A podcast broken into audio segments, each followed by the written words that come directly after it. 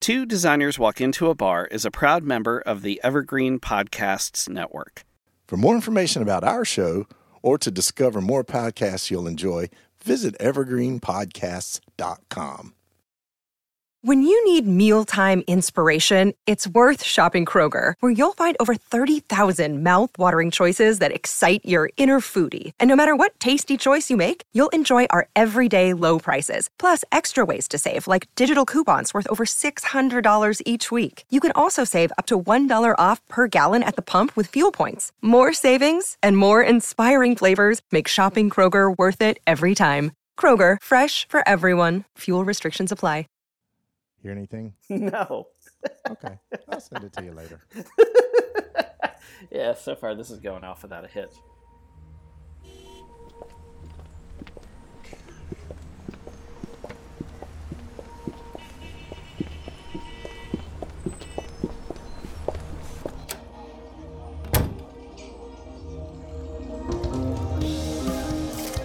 Welcome to Two Designers Walk Into a Bar. A place where pop culture loving creatives Discover design icons that make us tick. and we share a few cocktails in the process. Yep. Today, we venture back to the groovy 1970s. Bottoms were belled, hips were hugged, Music went grand and cheesy. And the nation gussied up for the big 200. We'll meet up with Harvey Wallbanger, Tommy Collins, and a couple pieces of iconic pop culture that have impacted us both. So pull up a stool and join in.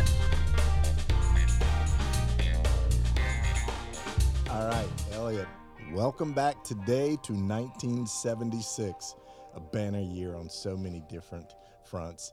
I know we're a decade apart, so you were celebrating the big 03 in that uh, year. I was going into teenagerhood, I was 13. So today I'm going to talk about a piece of uh, art that was influential to me, as is the music that goes along with it. How about yourself? I think uh, the fact, the way you uh, uh, labeled my birthday, I wouldn't say it was 03. I think my parents, if I were to go back in a photo album and look, it would just be a three sitting on top of the cake. But being the Dukes of Hazzard fan that you are, I can understand why 03 was probably sitting on top of your cake when you were that age. Um, but uh, yeah, so for me, obviously, very young. Um, but that doesn't mean we don't remember things from that time. And uh, one of, if not my earliest design uh, memory, if you will, was from the year 1976. And I'm eager to talk about that with you. All right, kick it off. All right, let's do it.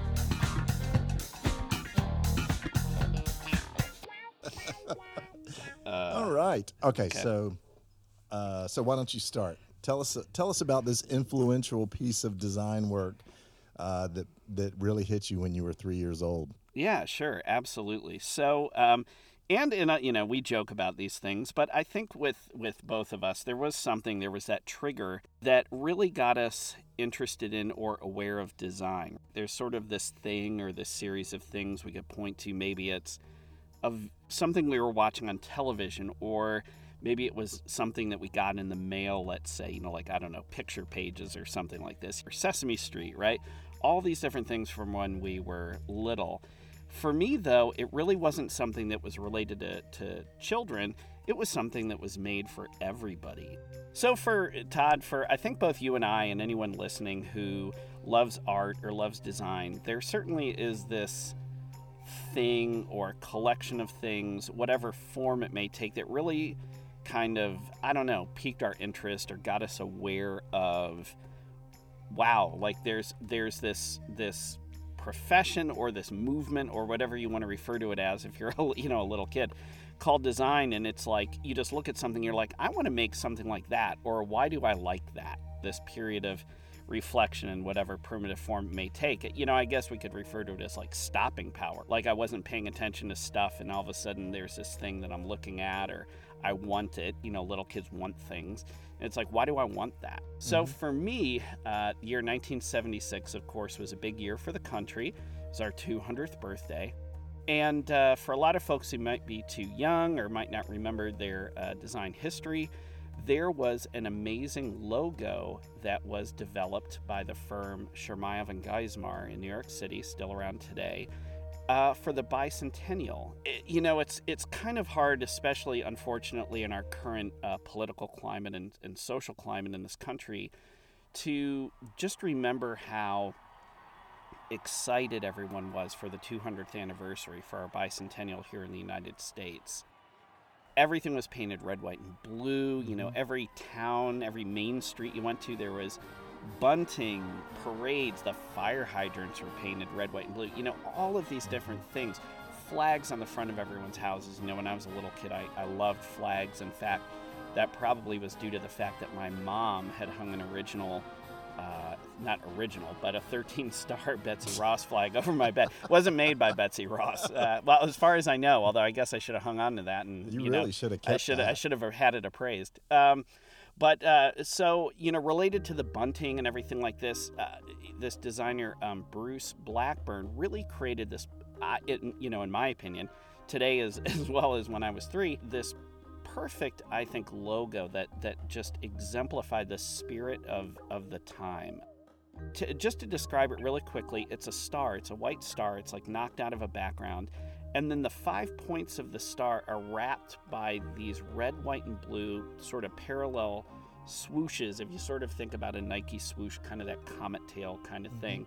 Mhm. But they're, they're these parallel red, white, and blue stripes. And, and uh, Bruce Blackburn referred to them as bunting, quote unquote. That was sort of his thing. And it was really gosh, just a just a timeless logo. It was the right amount of um, it was streamlined, so it was certainly modern, but it wasn't cold because it still sort of referenced again Main Street and all these sorts of things. His original mark, we'll put this on our website. Folks, of course, can can look it up on their own if they're not already familiar with it. The original mark was just the star, and then um, the Bicentennial Commission wanted this Helvetica type sort of ringing it, this black Helvetica type, so that people would know, I guess, when it was outside of its initial context, what it was or what it represented. But I don't even think it needed that. Like, Mhm. you know, being a being a little kid and looking at it, I don't really remember uh, the the type per se and the fact that it was the bicentennial. I think it was so of its time, and it was so in an environment that it was there's no way that you could have mistaken it for anything else even if it was say a flag flying in front of the post office it was always flying under the american flag. Mhm. and so if you're like a little kid it was so obvious and so simple to make that connection. It's one star on this flag there's 50 stars on the flag above it. This logo has stripes the flag above it has stripes. Like it was i think for a little kid it was such an obvious connection um, and it was again on stamps patches all of these different things. It was just i, I still love it. I, I love it to this day. A lot of uh, designers who are around my age when i have brought this logo up for them in conversation their eyes sort of light up and they have said to me that they had a very similar response and it's one of the first things they remember as well. So i'm really curious of course you were a little bit older. Did that have an impact on you? Did you remember it and what was your response to it? Yeah, absolutely. And and you know, uh, it's it's almost like you were there. Um, even at a three-year-old level, I think you really kind of nailed the um, the atmosphere uh, that was going on for the bicentennial. You know, I, I was 13, so I, I wasn't around a lot before, but I was understanding that this was kind of a big deal uh, for our country, and it was. Um, it was a thing that brought people together. The bicentennial, obviously, the event brought people together. The celebrations started a year in advance, and certainly this mark was a visual reminder of that and a merchandising reminder of that. And uh, I certainly remember very well. And the thing that I remember about it is, uh, you know, I was starting to get into design. Um, I was starting to kind of develop a knack for things like that. So the first thing I thought was, okay, well, it could have just been a star, but the designer, and I didn't know who the designer was at the time, took it to another place. So it was the, the negative space formed by that ring of bunting that made the star. uh, that worked on everything. Um, and it was just, it was simple and it was beautiful and it complemented, as you said before, all the other stuff around it with 50 stars and the other red and white stripes of other flags. So, yeah, it was everywhere. And when I think about it now, with the experience you and I have in this industry, uh, it really was brilliant. It was tapping into national pride, it was tapping into the history of, of our country coming together. Um, and it gave some stuff for people to buy to, to, to celebrate this, which I thought was pretty interesting back then. One of the most common things when I was doing a little bit of research about this, of course, was postage stamps. So mm-hmm. if you think about the post office and postage stamps, I had mentioned a post office earlier in terms of like one place where you might see the flag flying on a, on a flagpole or something like that. Postal stamps are, are ubiquitous, right? They're everywhere. And even if you don't buy them, but I send you a letter with one attached to it, you're naturally going to see it. I think even today, it's interesting. There are a few postage stamp designs that I've seen there that are that are currently being used and there's no way to me that they are not in some way shape or form influenced by uh, this original uh, design you had mentioned i think a minute ago you used the phrase going places and i, I think it uh, I can't let this conversation go without mentioning Bruce Blackburn also designed the uh, famous NASA worm logo. And not only that, the bicentennial logo for years and years and years was painted on the like the Kennedy Center rocket buildings or whatever you want to call them, where where like the space shuttle was kept, and, and prior to that, of course, rockets were kept, and this this sort of thing. So it was it was truly civic pride on any number of levels. It was so, so iconic. So you're telling me that you can name the number of graphic designers whose logos have been shot into space on like one hand? Yeah. Oh, definitely on one hand. Like one finger. yeah. That, that, no, no. on the outside of outside of Yeah. Well, I think uh, a, a, contemporary designer. Um, I think it's actually at least up to two now. I was reading the other week that there's a new a new logo that's been attached to, to rockets for mm-hmm. for a mm-hmm. specific program, space mm-hmm, program. Mm-hmm. But um, yeah, I mean, never. And, and then whoever designed the the NASA meatball logo, which I don't have in the files of my of my mind. So whoever that uh, um, designer was uh, that I can't remember, maybe we'll post that on our, our webpage as well. What a privilege! I mean, th- this guy, the fact that he was able to design these two incredible logos that are, are truly iconic in a, any sense of the word. You know, yeah, to, to me, iconic is is like the average. Like you and I looking at stuff, it's sort of like yeah, okay, whatever does your mom know what it is, right? Yeah, Would your yeah. neighbor know what it is? And yeah. even if, like I was saying earlier, you remove that circle of type and you showed this, to your point, it was just a negative star inside of these stripes. But mm-hmm. I think if you showed it to anyone of a certain age, they would say, oh, yeah, that's the bicentennial logo. Well, that was fun. Yeah. So, Todd, I don't know about you. I'm feeling patriotic. Yeah. I'm mm-hmm. feeling a little bit groovy. I'm groovy. Kind of want to rock out. Always. And uh, maybe that means we ought to take a break get some refills on our drinks, and meet back here around the table mm-hmm. in just a minute. Great idea. Cutaway music!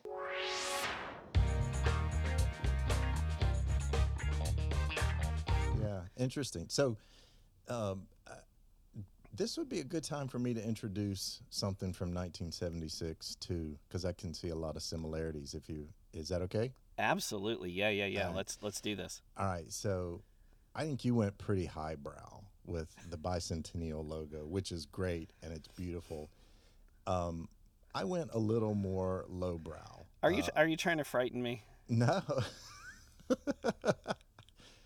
uh, I can't do that with my clothes on. Um, Especially if we're this is just an audio thing, right? Yeah, right. oh, okay, right, okay, okay. I'm just making yeah, yeah. I can Trust describe me. it. yeah. Any, anyone out there listening, you have just dodged a tremendous bullet. hey, Thanks, man. I appreciate that compliment. uh, what was? Yeah. I, okay. Uh, back to what I was yeah, going to say. Okay. All right. All right. So, as you were talking, and there's some interesting uh, similarities because I picked a piece also from 1976.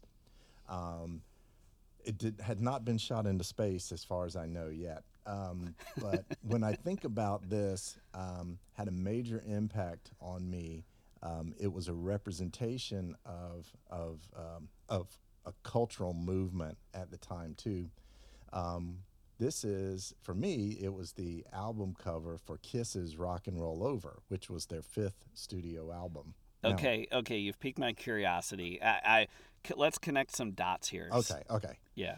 All right, so the here's the first dot I would connect.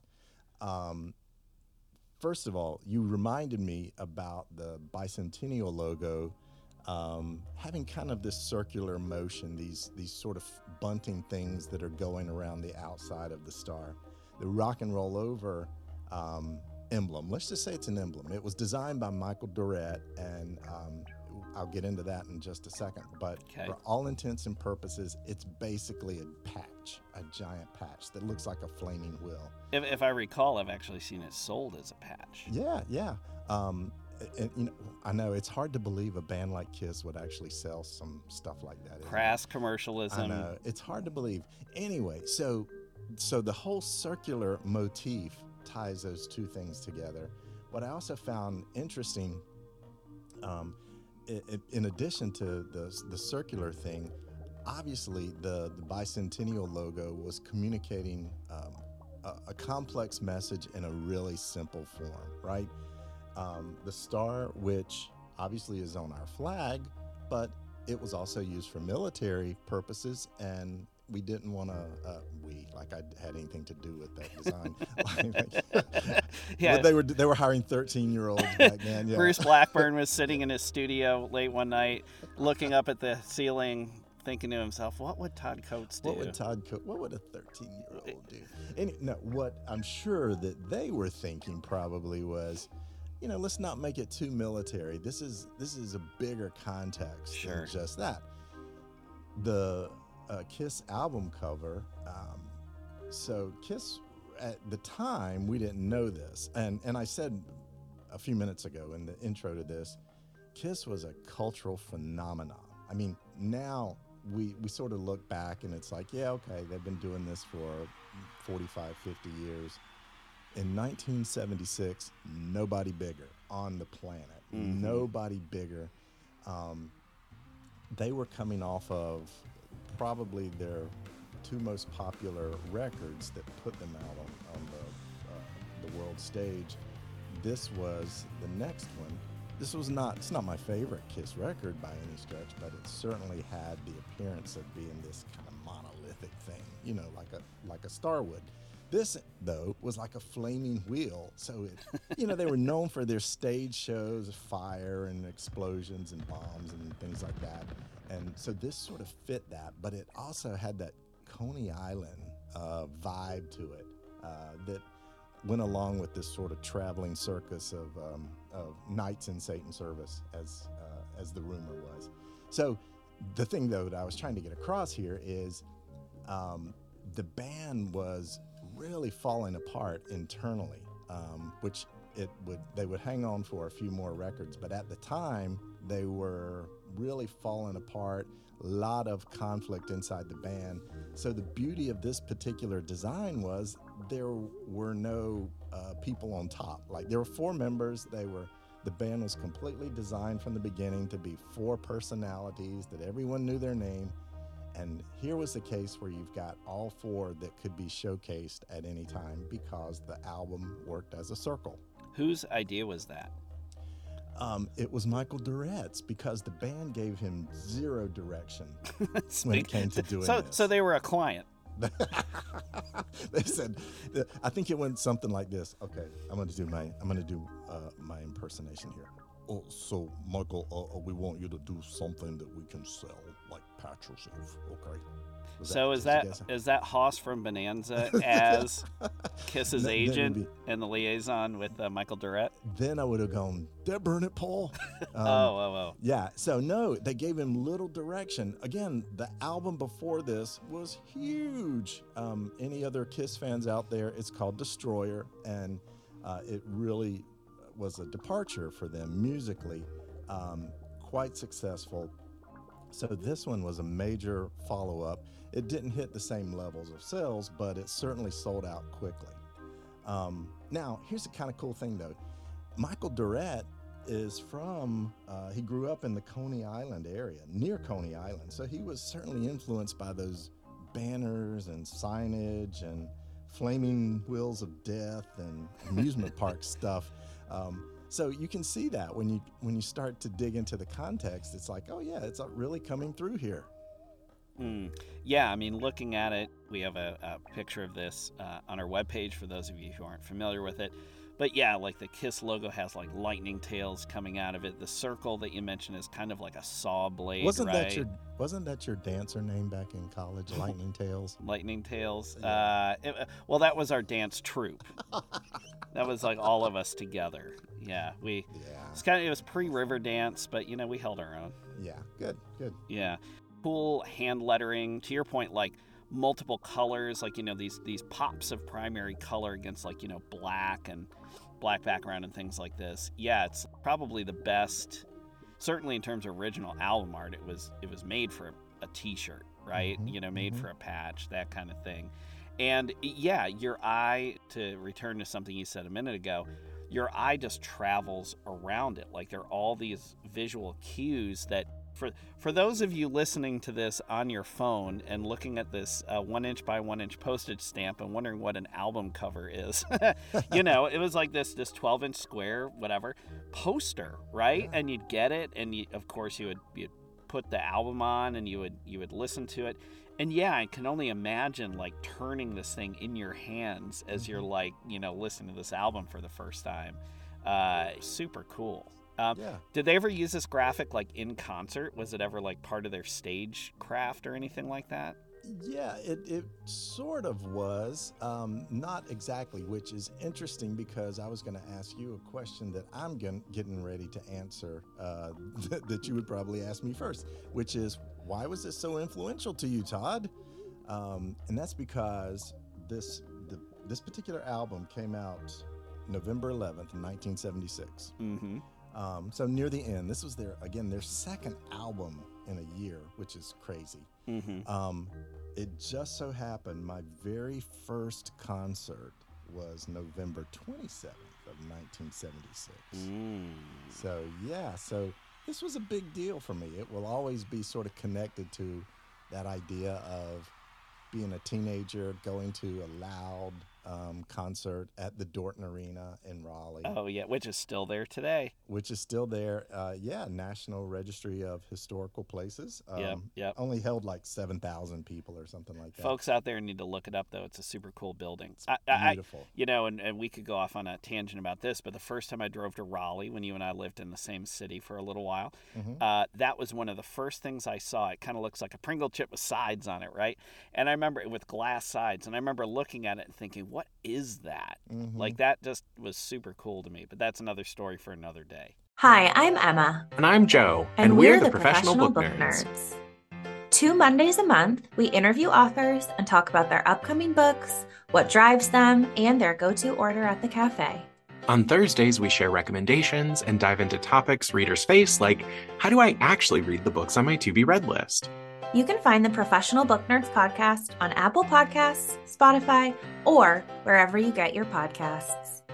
Want to learn more about us? Our website is professionalbooknerds.com, and you can find us on Instagram, Twitter, and TikTok at ProBookNerds. We hope you'll come and listen, and as always, Happy reading.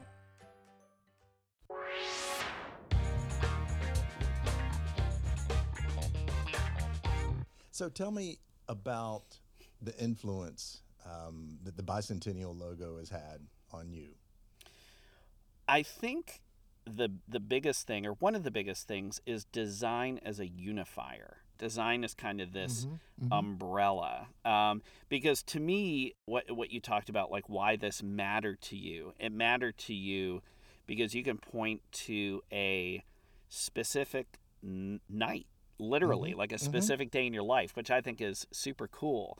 It's kind of like i'm i'm planning the flag of design and it was also it was a multi-sensory experience right? It was a rock concert. I Mhm, mean mhm. that's so cool. Um, and so for me i think going back to what i was mentioning earlier about celebrating the bicentennial if you think about it that was also a multi-sensory experience right? Mhm. you know there were parades there were TV shows about this, like stuff I'm sure. I mean, I wasn't in school then, I was too young, but um, my parents certainly had stuff lying around the house, like I said, whether it was stamps or pamphlets or things like this. In fact, you can, um, and we'll have a link to this. You know, we, we don't make any money from this because we're not smart enough to do that. but uh, but uh, I, will have a link to like if folks want to buy a copy of the standards manual, we'll put that up there because the standards manual is being reprinted. And one of the things in the standards manual is it shows the storyboards from the animation of the logo for TV, which I thought was really, really neat. Um, mm-hmm. Just thinking out loud about some of the stuff, but I think the reason it matters is is we were just bathing in it, and I, I don't mm-hmm. mean that in a uh, a jingoistic way or an overtly political way. Like no one was taking sides on this. No, it was no, it was just a really big party, and and I think it was like giving thanks to just the good fortune of hey, this experiment seems to have been working by and large for 200 years. And, yeah. Um, you know, it was right after the Vietnam War had ended. There was certainly, it's not like 1976 was without its issues. Right, right. Um, so, okay, question for you then. Yeah, so, sure. because I was, I was going to say that too. Uh, you know, there were, there were bits of conflict in, in 1976 and and uh, before, which I'm sure that's the time when they were planning for uh, all of these events and this uh, design work. So, how did it start? Whose idea? Who gave it the green light to, to kind of pull the country together? Do you really want to know the answer to this?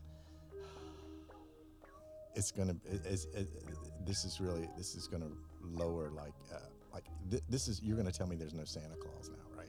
Close, close. Okay. Almost like Kiss might not have been like a real, real band, but I'll I'll leave that for you to reveal to the audience. I don't want to, just like, you know, I'm not going to say anything about pro wrestling because I really don't want to upset anybody. That's right. Um, but, uh, but yeah, it was Nixon.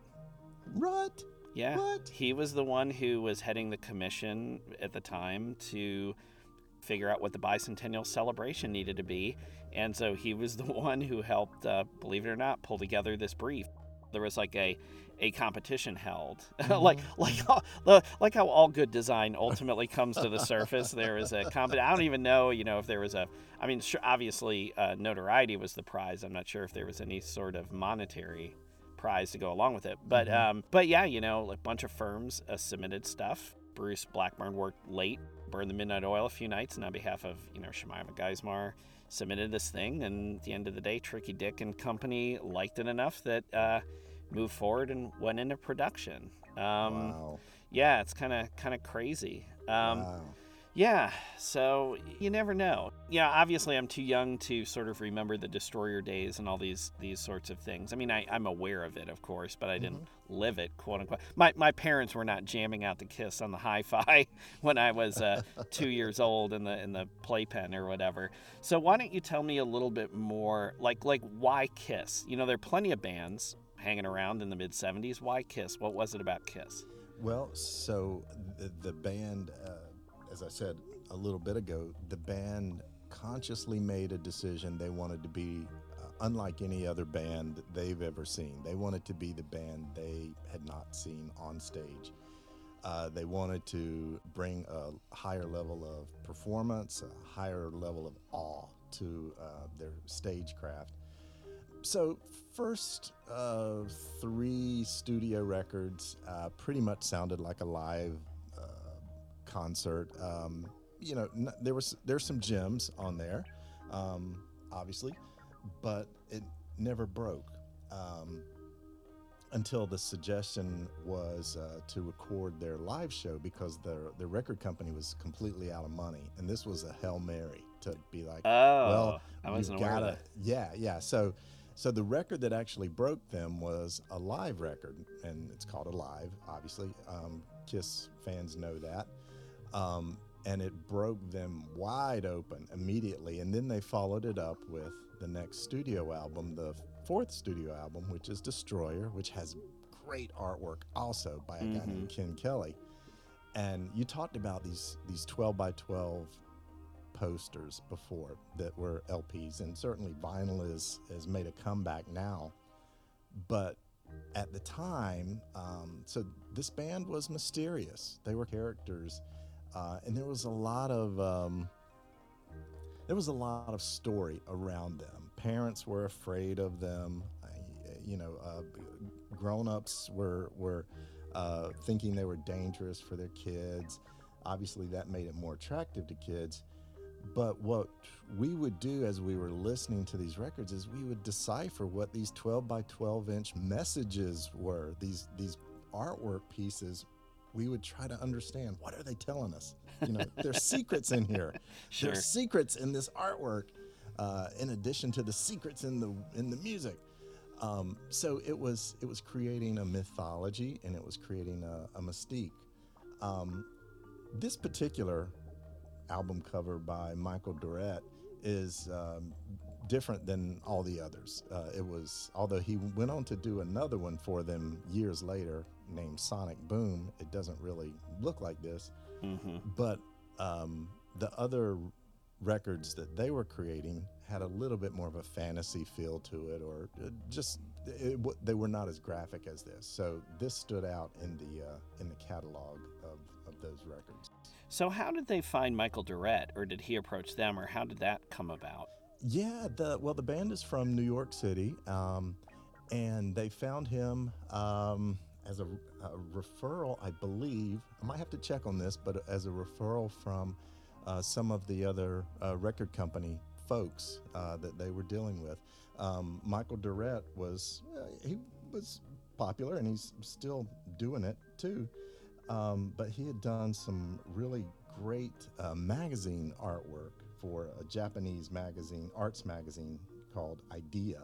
Mm-hmm. Um, the uh, the band's uh, third studio record also has kind of a Japanese style to it, so they were kind of in tune with uh, woodcut prints, Japanese prints, things like that. That sort of aesthetic, uh, Asian aesthetic. So I think they, they were connected in that particular way. They saw this idea magazine, and that magazine cover in itself, which this album cover was based on, was um, inspired by, again, Shooting Gallery, Coney Island, stuff like that. So high graphic, um, bold pattern content.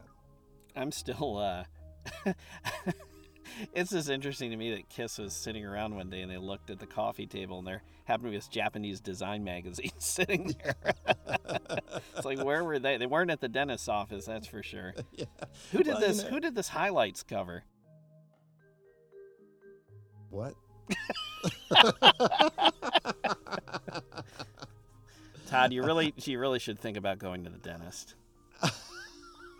I was I was thinking, oh shit, I don't know the answer to that. I Why give, are you- I give up. Who? I don't know. I don't know, Elliot. Hey, Which highlights issue is it? Hold it, hold highlights are we- it, hold it closer to the microphone so I can get a good look at it. All right, tell me three things that you took away uh, from the bicentennial mark that will uh, that stayed with you and possibly still influences you today. Yeah, um, I think uh, design, like a design icon, as a as a cultural touchstone. Yeah. There's a thread kind of running through this podcast for both of us. I think it, it's that. Um, I think the second thing is taking a very simple form and being able to do more with it. If you think about it, it's not a complex thing. I think someone could look at it for a good few minutes and they could remember what it looks like enough to f- somewhat faithfully, I think, at least, if you were to give someone, say, a piece of paper with a, and a red colored pencil and a blue colored pencil, I think they could get reasonably close with it, you know, even if they're not a, a designer. I would say, in terms of the the third thing, I think it's um, even though it wasn't intended to be nostalgic, um, you know, it, it definitely is nostalgic. And I think that comes down to kind of like what you said about your evening watching Kiss. Um, it's it's all what you sort of return to. Interesting. All right. So for me, three takeaways from Kiss's Rock and Roll Over, designed by Michael Doret, that that has stayed with me and probably influenced me uh, that that time uh, to more seriously consider um, design as a career. first of all, for me, it was uh, opening your eyes to uh, uh, influence and things that were not meant to be highbrow to begin with. Uh, banners, signage, like I said, Coney Island, bubblegum wrappers, wheels of death, things like that. and I, I think design history and culture has caught up to that in a big yeah, way. Yeah, they I figured totally that agree. out. Totally agree. But but using that type of untrained um, communication art as a departure point has some has been something that's that's carried with Oh, me. I, I think in the mid 70s, yeah, design, high design culture was certainly not about that. Oh yeah, yeah, yeah, yeah, exactly. Um, secondly, for me is I love I love all of his work, um, and in this one in particular that we're talking about, it was um, he was able to put a voice to letter forms and and, and give them story um, with simple marks, basically. You know, things that we can really simplify, boil down into a, a basic shapes. So it put voice and it put meaning to letter forms. You could actually draw pictures of letters and you could make drawings of letters and things, and it would actually tell you part of a story there. Um, the last thing for me, the third thing uh, for me that, that I've taken away uh, from um, the rock and roll over album cover is the blend of those things together of design and illustration. So where does one stop and the other begin? Like just using, and this is sort of part of the second thing I just said. Just using letter forms is great.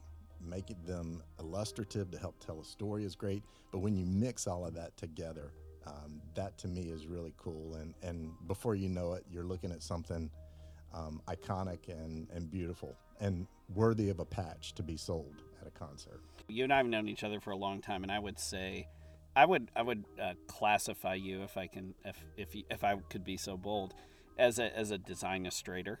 You Yeah, know, I yeah. think I think you def- both are are very obviously uh, going into your work. Um, and yeah, I think a lot of designers I like. Like I, I'm a fan of Michael Doret's work as well. Um, Neville Brody is someone else who I always think of in terms of like, especially 30 or 40 years ago. It was like, oh, this um, typeface I want doesn't exist. It doesn't. There's no typeface that fits the mood I want, so I'll just make it. you know, Mhm. and uh, and and yeah, I think that's a lot of the typefaces for younger designers today that we take for granted. Like Michael Doret, you can buy several of his typefaces. They are they are freely available. One of my favorites that I, I love of his is MetroScript. Mhm. Mhm. As we start to wrap up, is there any are there any other um, I would say uh, words of wisdom, but anyone listening this long, their their expectations should be lowered. Yeah, I don't think we've gotten there yet. yeah, yeah, we're Um, still. but- But in the next hour, if you guys stick with us, we'll we'll find something. Um, you know, I think 1976 was an interesting time in uh, in our history and world history. So much going on. If you compare it to 2020, which is when we're recording this, it would be hard to imagine that we could do the same things again. You know, you, you talked about the unification of the bicentennial. hmm Um, we didn't have the level of, of information floating around like we have now. So uh, we didn't have the level of influence from um, people on the internet, obviously everywhere. It was, you know, you had three TV channels, and this particular mark, the bicentennial mark, was everywhere on the three channels. And certainly the cultural phenomenon that was Kiss was everywhere on, on three channels uh, as well. So there was a collective um, agreement, if you will. Or conver- conversation. Yeah, yeah. It you know, it like or hate anything, we all got the same story. Mm-hmm. Mm-hmm. Well, Todd, this was great. we always seem to have fun together, uh, and I always love our design conversations. So, thanks for taking the time, and I look forward to doing it again super soon. Yeah, we got some great stuff planned for future episodes. So come back, check back often.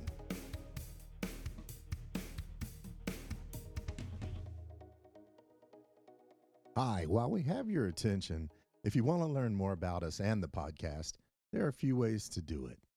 Visit our website at two designerswalkintoabar.com. All of that is spelled out. No numbers. Kind of a long URL, so do yourself a favor and bookmark it. Once you're there, you can find links to more information about the subjects in this episode, our episode archive, and information about both of us. Wait, we do want people to visit, right? Well, oh, and look for us on social media. You can find those links on our website as well. And while we're at it, if you have a friend who you feel will dig on our rambling, tell him or her what we're up to. While we can't guarantee that they will remain your friend, we can guarantee that they will listen to at least 30 seconds of whatever episode you send them the link to. That's being a little shameless. And speaking of being shameless, it wouldn't be a proper ask if we didn't mention that if you like what you hear, you can also make a donation via our website. We have a Nigerian prince handling all transactions for us. In fact, he told us to mention that we have stickers to mail to anyone who donates $10 or more. Are we done? We're done. We're done.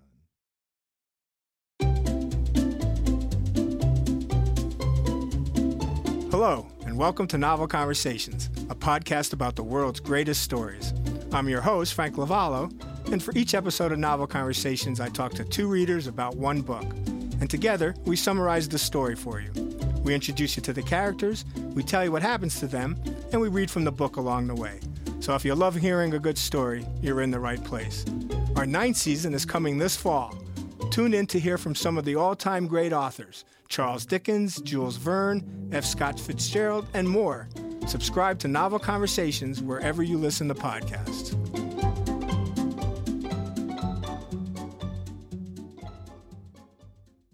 Two Designers Walk Into a Bar is a proud member of the Evergreen Podcasts Network. For more information about our show or to discover more podcasts you'll enjoy, visit evergreenpodcasts.com.